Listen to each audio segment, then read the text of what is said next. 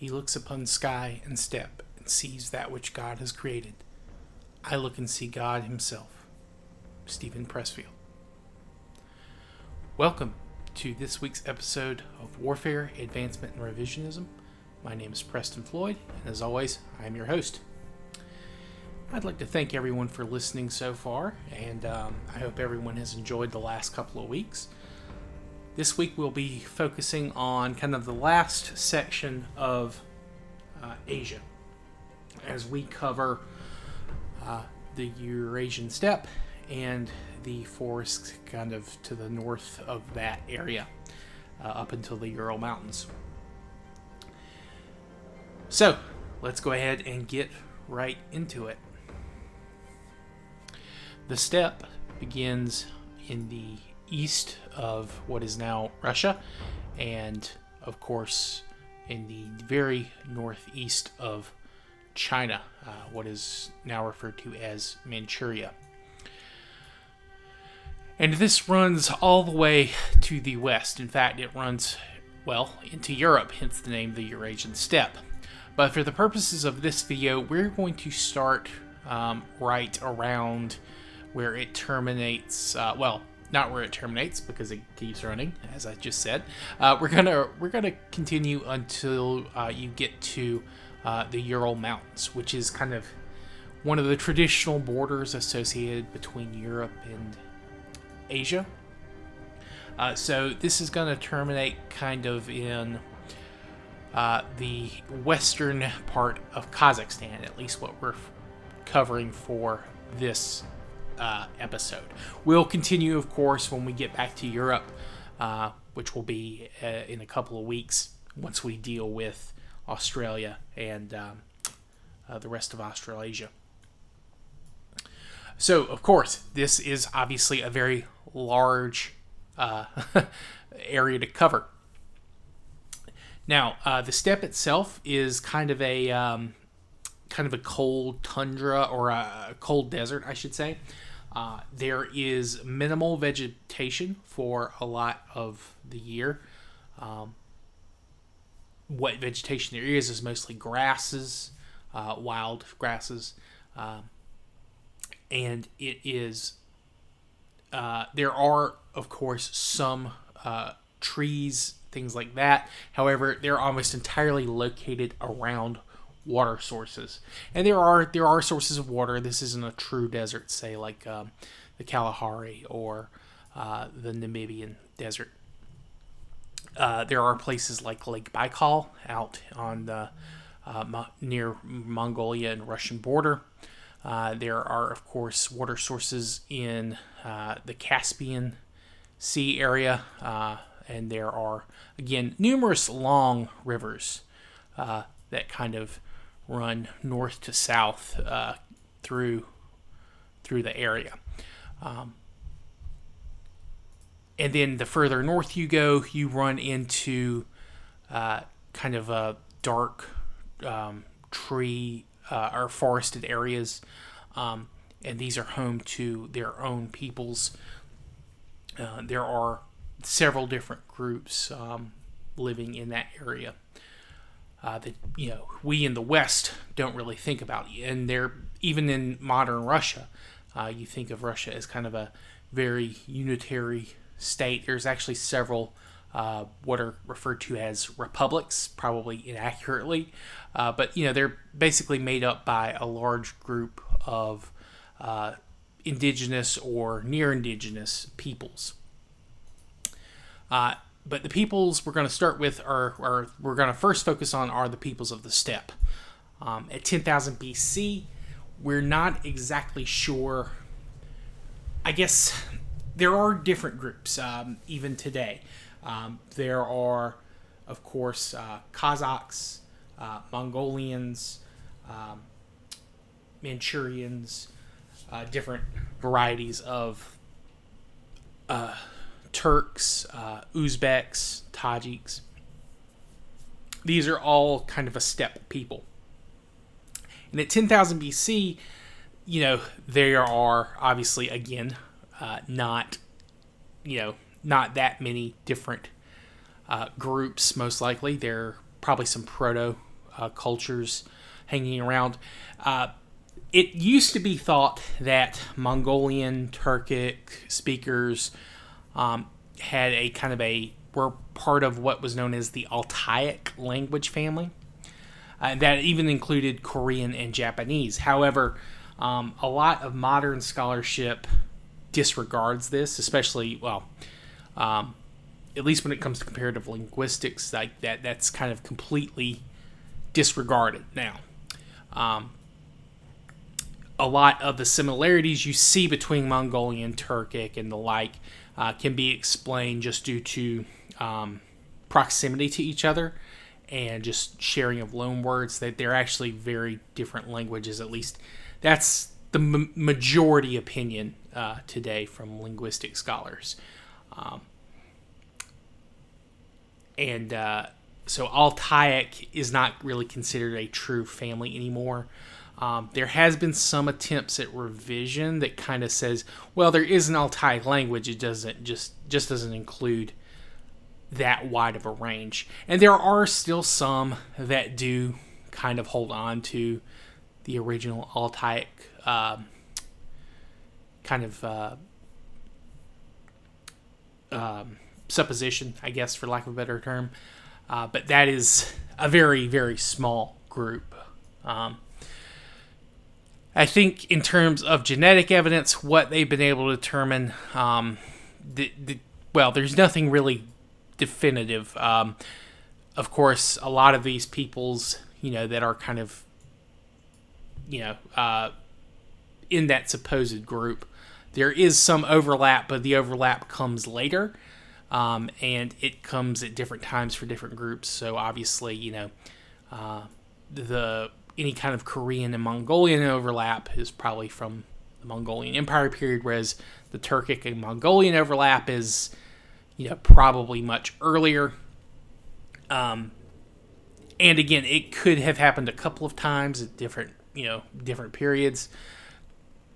Um, and these steppe peoples, you know, kind of what we're referring to is after the domestication of uh, the horse, which is going to be a very important uh, animal in this area, especially, and of course, eventually to the rest of the world as well.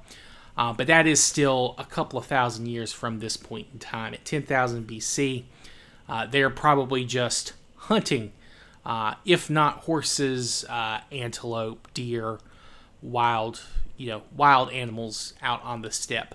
Um, and about the horse specifically, they had a much longer or much larger range. Uh, we talked about how you know there was a die off of animals, you know, right around the time the Pleistocene kicked up. Um, horses had spread virtually the entire length um, of the steppe in Asia all the way to the European coast in what is now France and Spain. Um, of course, once the climate shifted to that warmer period at the Pleistocene, a lot of these horses died off, um, probably due to overhunting, probably due to the nature of uh, the um, the food uh, of their foodstuffs changing. Uh, the climate you know evolving and of course being hunted by humans and other predators. Uh, so eventually there are just pockets of horses around the european coastlines uh, and then there is a very big blank slate um, but like kind of in central and um, southern europe where there are no horses anymore even on the european side of the steppe uh, they are eventually gone and then so essentially somewhere in uh, the northern Caucasus, Central Asia, and like kind of like central the, the mid part of where Central and Eastern Asia meet, out where now is kind of like the border regions between Kazakhstan, Mongolia, and that very kind of tip of China. That's where the horses are kind of concentrated. Uh, so, you know, they are, you know, they are important, and we do begin investigation on them eventually. Uh, but uh, for this point in time, they are almost certainly like a major food stuff in the area. And of course, you know, um, the kind of um, vegeta- uh, vegetation humans are eating are probably not all that great. So I imagine, you know, the ma- the nomadic lifestyle for these people uh, is probably very high. They're probably having to move a lot uh, compared to, say, people in China or India or the Middle East. Um, of course, everyone's nomadic at this point, but I imagine that where they're living, the population density is even less than what you might consider, um, you know, further south, which makes sense, obviously, just due to terrain and things like that. Now, in the north uh, of the steppe, you have a few different uh, peoples. Um, today, their descendants probably speak some type of Uralic language. Uh, these would include uh, things like um, uh, Nenets, Enets. Uh, those are kind of the Russian groups. The the Samo, uh, Samoyedic is a is a term I've seen used for them. I don't know if that's considered kind of. Um, I don't know if that's PC these days. I, as far as I know, there's nothing necessarily wrong with it. Um, but there are probably also, um, you know, various types of um, uh, Permic speakers, um, Udmurt, uh, Zyrian, uh, Permyak, which, again, we're, we're going to get into these peoples in the future when they're more readily identifiable. Uh, and it's possible that these people could be more on the European side of the Urals, or they're they're making that trek uh, back and forth. Uh, it's very hard to say at this point. Um, and in this kind of northern forested region, you're not going to be able to live there for long periods, or at least be very successful living there for long periods, just due to the weather. Because while it is warmer on a whole, it is still very cold. Um, I think, uh, I mean, you can get in the sub sub-zero temperatures at least when it comes to fahrenheit um, my celsius is a little off but it's very cold there for a large part of the year what you probably have is people moving into the forested regions during the summer and then once uh, the weather begins to change they're probably moving south along rivers and uh, getting to trying to get to valleys um, on the outskirts to kind of live during the, the colder months. And even then, where you're living in the steppe is still very cold. Um, I can't imagine, you know, having to make that kind of. And there are people, obviously, that still live in the area uh, in a very near traditional lifestyle. Um, you know, we're talking, you know, and at that far north, you've got, you know, periods of time where the sun doesn't shine for, you know, a couple months on end uh, it, it's it's a very um, it's kind of hard to imagine, honestly, for someone who's never dealt with that before. Um, but yeah, so that's what we have in terms of people's kind of living at that area at 10,000 BC in Asia.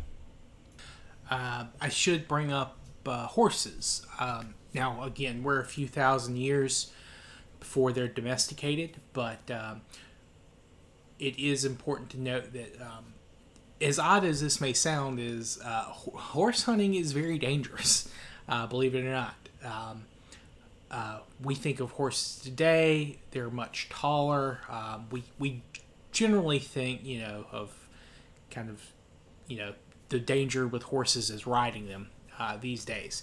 However, um, horses at this point in time do not look the same way they do today. They're not nearly as uh, tall, they're not as big. Um, a horse, typically a male, would probably be at most like five feet tall, so maybe almost the size of a human.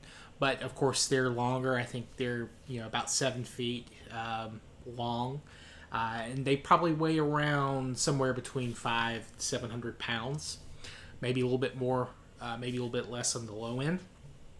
Um, and male horses are extremely aggressive, like wild ones. They uh, they will fight uh, not just to defend uh, their territory. They are you know aggressive uh, almost to a fault. Um, they fight each other, uh, obviously. Um, horses are kind of a mix. Uh, wild horses are a mix kind of between a, a, a matriarchal hierarchy and a patriarchal, just kind of a, a, a you know a stud or a stallion, uh, you know that's kind of in charge, and they're they're around the exterior of the group, whereas interior, um, the the matriarch uh, the matriarchy kind of keeps the rest of the herd like interior in in, um, in line uh, on the interior, whereas the stallion is on the outskirts of the group, protecting them from outside threats. So they do have to be very aggressive to kind of keep control of their herd. And we'll get into that more when we talk about how horses were eventually domesticated. Uh, but just be aware that male horses very dangerous. They will uh, they will charge. They will try to trample, uh, stomp on uh, people. They kill wolves. Um, you know, they they can obviously their back uh, legs can fuck you up just as badly as their front legs. Uh, even male horses also have um, very sharp. They have a, a small number, but uh, they are very sharp, almost fangs um, that will that they use to bite uh, and protect themselves or just be aggressive to other uh, horses and predators. Um, and uh, speaking of wolves, obviously we have domesticated dogs by this point, maybe at a couple of different points in time, uh, depending on the group. Um, but you know, wolves are still around, and they're still considered one of the major dangers on the steppe. So um, yeah, you, you, have to be, of course, uh, worried about them and uh, they are as much of a food source as uh, unfortunately dogs probably would have been. I think if times were tough, uh, people may have had to uh, make some uh, unfortunate sacrifices for uh, you know for the good of their their human families. Unfortunately, um, that is something to keep in mind.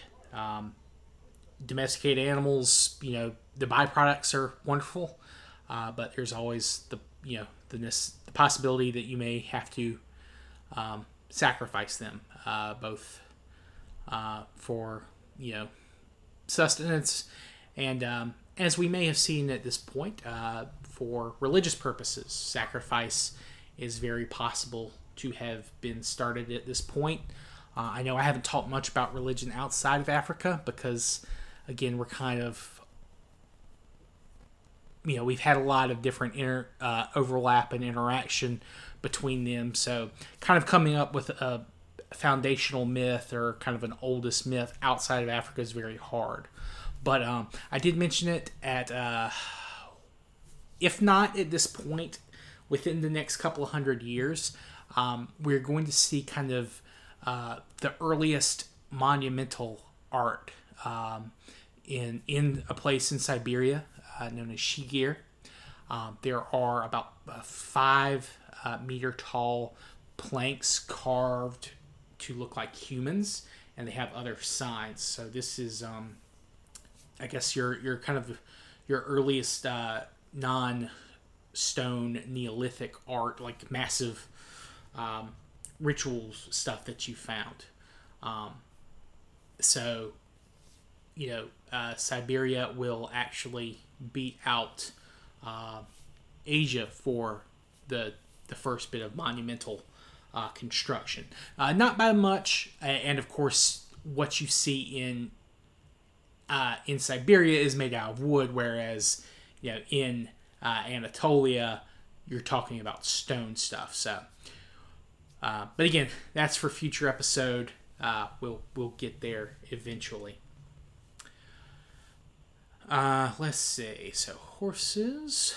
Uh, ah, of course. Um, another another thing that we're probably hunting is of course reindeer.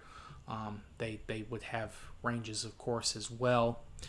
Um, but yeah, so I think that is probably as much as we can discuss at this point in time. That's kind of hard facts. Um, and even then, maybe not the hardest of facts.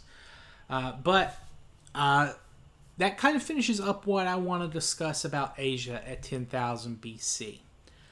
Uh, so I just kind of want to sum up, you know, kind of what we're seeing at this point in time. Uh, we have seen uh, that once leaving Africa, um, some groups had continued to travel. Uh, if this was due to, you know, we're not exactly sure to the reasons uh, that this happened, uh, especially when you look at the groups kind of living in, well, kind of the first area once we left, um, once we left Africa, Arabia, uh, the Mesopotamia, and of course the Levant. These regions are all seem like they have a very wide and diverse source of food. Uh, so, of course, why did people kind of continue leaving? Uh, there, you know, it could have been a number of reasons. It could have been they were following favored foodstuffs. They could have been stuck in that mode of megafauna hunting. Um, you know the people you know they've they've been moving for thousands of years and i think what this shows is that once the megafauna have di- died off uh, different groups are answering their uh, i guess the lack of these food sources in different ways uh, obviously in places like mesopotamia the indus river uh, civil or the indus river areas uh, places around uh, the Xinjiang in China and the Yellow River, places like those. Uh, being along those riverbanks are excellent sources of you know, ve- vegetation to eat, and, and, they're also kind of uh, they're kind of um, sources of animals as well. Obviously, animals aren't coming from the water, but they're coming to the water.